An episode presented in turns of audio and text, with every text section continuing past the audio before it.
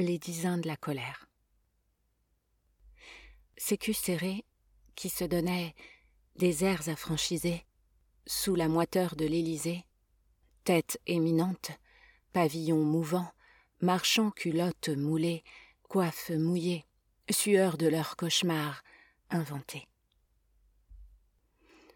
La main tendue à l'enfant hagard, pouce mordu, regard perlant à qui l'on promet des paradis absents, des terres d'esclandre, des parcs Disneyland, destin stérile et puéril. Une épuisante lancée, un maniement du peuple qui s'instruit, qui avance, au son des promesses périmées, l'idiotie collective, dont la croyance bouleverse comme un espoir obsolète du bonheur à venir, un mouvement oppressant, fugace atermoiement. Telle la portugaise, cheville blessée, sang sur le téton, qui allait son rejeton, et ceux des infertiles.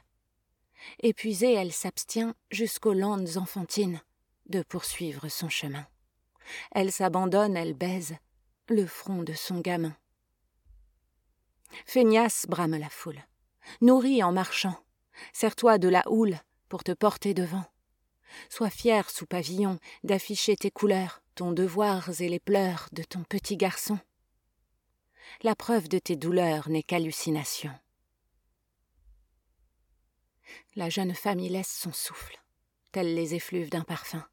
Un bouche à bouche fut-il et vain, avec les larmes, la salive et le cri des putains.